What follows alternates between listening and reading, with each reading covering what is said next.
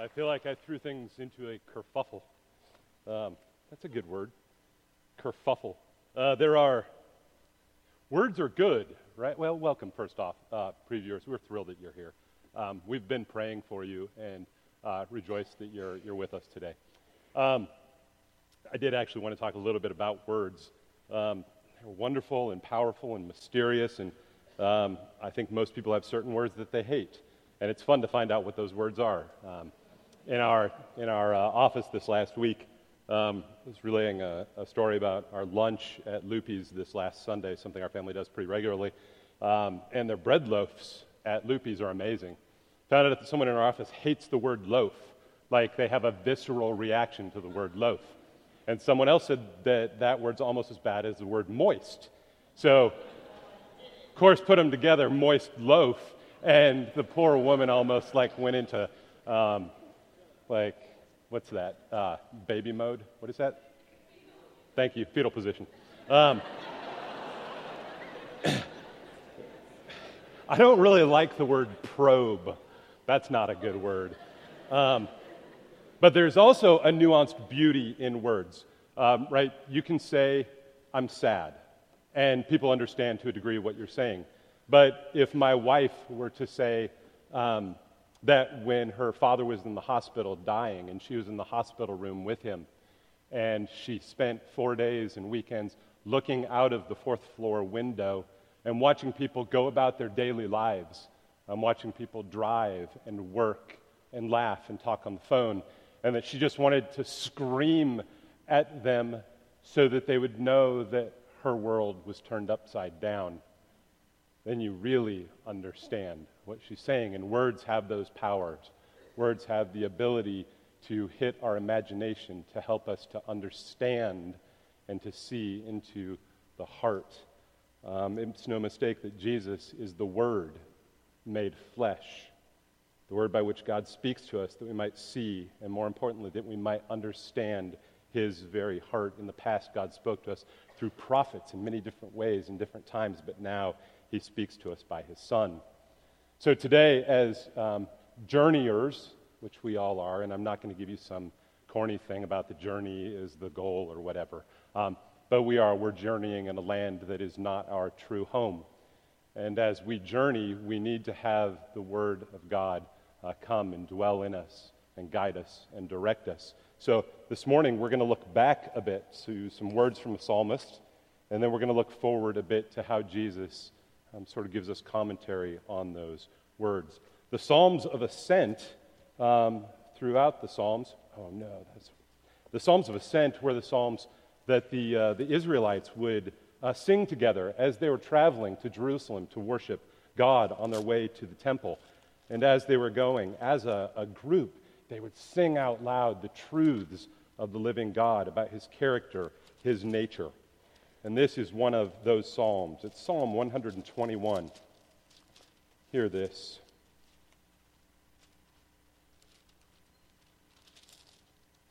I lift up my eyes to the hills. Where does my help come from? My help comes from the Lord, the maker of heaven and earth. He will not let your foot slip. He who watches over you will not slumber. Indeed, he who watches over Israel will neither slumber nor sleep.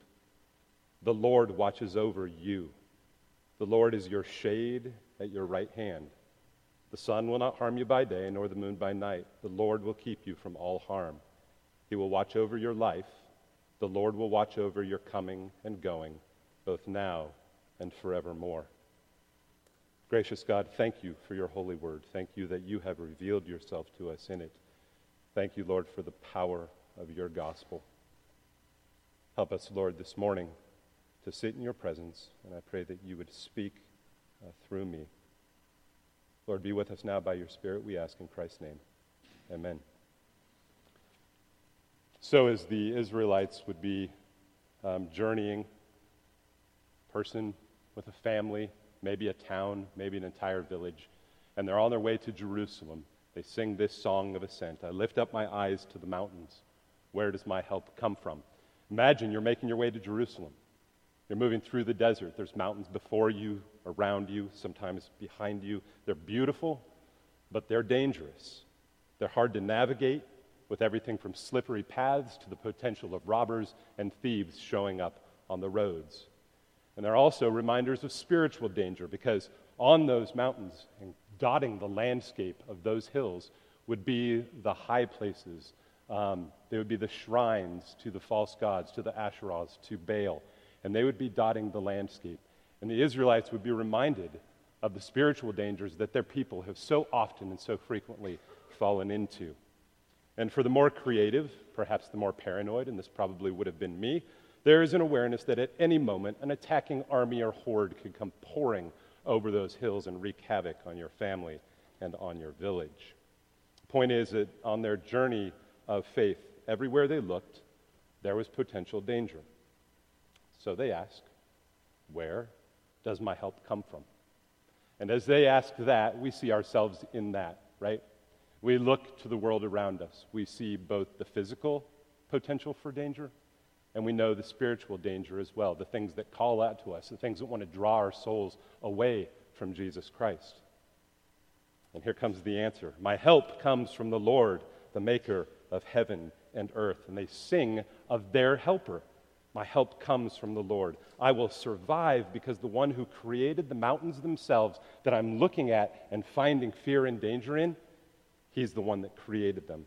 And it may seem like a somewhat simple comment. He's the maker of heaven and earth. But in those five words, there holds the idea that God is the one who begins, maintains, controls, and directs everything in his creation. We see it pouring out throughout the entire Old Testament and throughout the New Testament as well. Nothing happens outside the rule of God. Every situation that we face, every danger which threatens us, is within His created realm.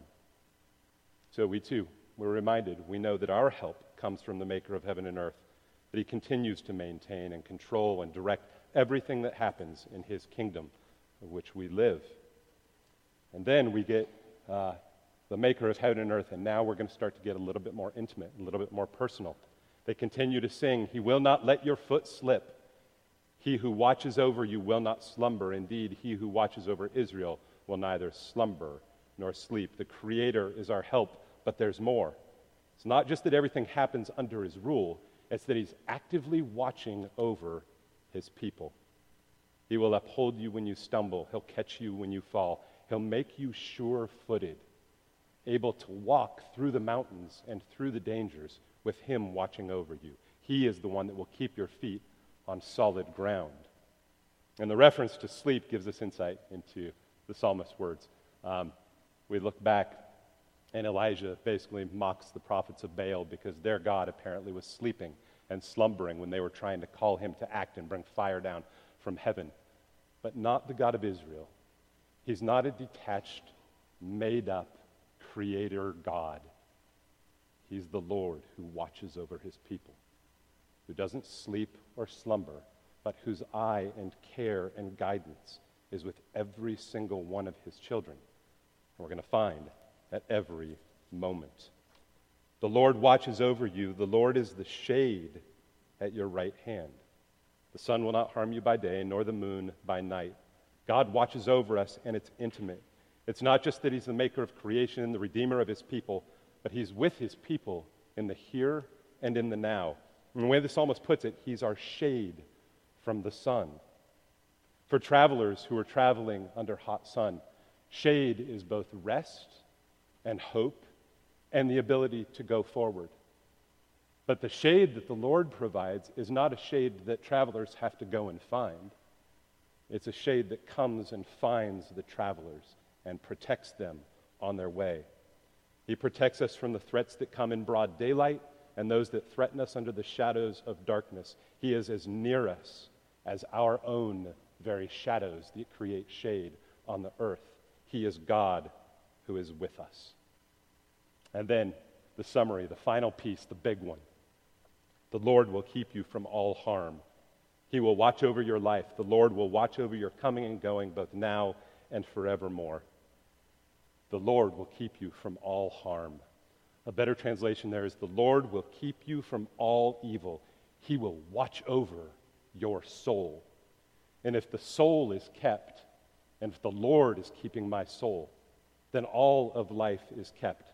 Uh, Spurgeon said it so beautifully. Hear this. He said, The soul is kept from the dominion of sin, from the infection of error, from the crush of despondency, the puffing up of pride, kept from the world, the flesh, the devil, kept for holier and greater things, kept in the love of God, kept unto the eternal kingdom and glory. What can harm a soul that is kept of the Lord? Jesus echoes that when he tells the disciples, right? My sheep listen to my voice. I know them. They follow me. I give them eternal life, and they shall never perish. No one will snatch them out of my hand. My Father, who's given them to me, is greater than all. No one can snatch them out of my Father's hand. I and the Father are one. Song of Ascent, a song of assurance of God's relationship with us, of his care for us, of his watching over us, and his protecting us. He is our keeper. But I have a personal threat, a personal fear that threatens to undo that. And here's what it is I know that God is my Redeemer. I hear these words. I know they're true. I know His revelation. It's right. But I'm afraid of what God will allow to befall in my life. And very specifically, just being very honest, the reason I've been sitting in this, in this psalm the last two weeks is one of uh, uh, Dean Voiles did a, a devotion um, in cabinet, talked about God as keeper, God as keeper. And over time, God began to reveal to me that I have this, this discord where I believe and I know that and it's true and I sense it and hunger for it and desire it in my soul. But I found that I'm also afraid of God. And specifically, what I mean is I'm afraid of what He will allow to happen. He talks about keeping and protecting and watching. But I know that I don't have to look far to see great tragedy and pain that befalls God's people. I don't have to look far to see my friend Tim, who lost his pregnant wife because her heart exploded in her chest. I don't have to look far to see the car accident that I drove by on Cummings Highway the other day where a little girl, five year old girl, died. Don't have to look far to see the dangers of the world. And I know that the Lord is with me. I know that the Lord is my only hope. But still, I have that fear. And what do I do with that? And it's where we come back to the beauty of the Word. We come back to the beauty of God made flesh. It is not my prerogative to understand evil. I'm never going to. I'm a finite being, and I'm not going to understand how and why God allows the things that He allows. But He says, allow instead my Word and allow my word made flesh to show you how I feel about those things that you're afraid of. And so we look to Scripture. We look to how does Jesus interact with those things? Because when we hear God's word and we hear that the word made flesh speaks to us, it's not just in the words that he spoke, it's in every action, in every breath, in every element of his life as he walked earth, in every piece of scripture that we have of how he interacted with people and how he interacted with situations. So, just three. Three pictures. In Luke chapter 7, Jesus has been with the disciples, and they've been in Capernaum, and they interact with a, a centurion who has this amazing faith that blows Jesus away. And then scripture tells us they came into this little town called Nain. And as they're coming up to the gate, there's a funeral procession coming out. And they're carrying a dead body of a little boy and it's the little boy of a mother who's a widow. And it says that Jesus' heart went out to her. And he tells her, Don't worry. And he goes over and he commands the boy to get up. And then he reunites the mother and her son. He's with her physically. He has compassion on her. His heart goes out to her. He comforts her and then he acts. And in his action, he makes right the wrong. Another, um, in Matthew chapter 14, Jesus' cousin John the Baptist is beheaded. And when Jesus hears the news, he goes out to a lake and he gets in a boat and he rolls out, rows out to be solitary and alone, to be with the Father in prayer. But as he's out there, he sees these crowds coming on the shore and Scripture says that he had compassion on them. So he rows in and he heals their sick. Again, he's with them. In his own pain, he went to those who had need. He has compassion on them in their sickness. His heart goes out to them. And again, he acts, he heals, and he makes right the wrong. And there, you've got two of my greatest fears my two daughters. Every time I drive Cummings Highway, I think about my daughters driving. Every time I hear about a child lost, I think about my daughters. Every time I hear about tragedies, I think about my daughters. With them, compassion on them, and he rights the wrong. And the third one, Lazarus' death, the death of a friend. When he goes out uh, after waiting until Lazarus has been in the grave four days, Mary reaches the place where Jesus was. She falls at his feet. Lord, if you'd been here, you could have done something. But when Jesus sees her weeping, the Jews who had come along with her also weeping, he was deeply moved in spirit and troubled, grim in spirit. Um, in, in the Greek, there's a sense of anger. He's angry at what has befallen because of the wreckage of the fall. Say, Come and see, Lord. Come and see where he is. And Jesus weeps. And then we know he commands Lazarus to come out of the tomb. A picture of him coming up out of the grave after three days inside. Again, he's with them. He went to them in their grief. He has compassion on them. He's deeply moved.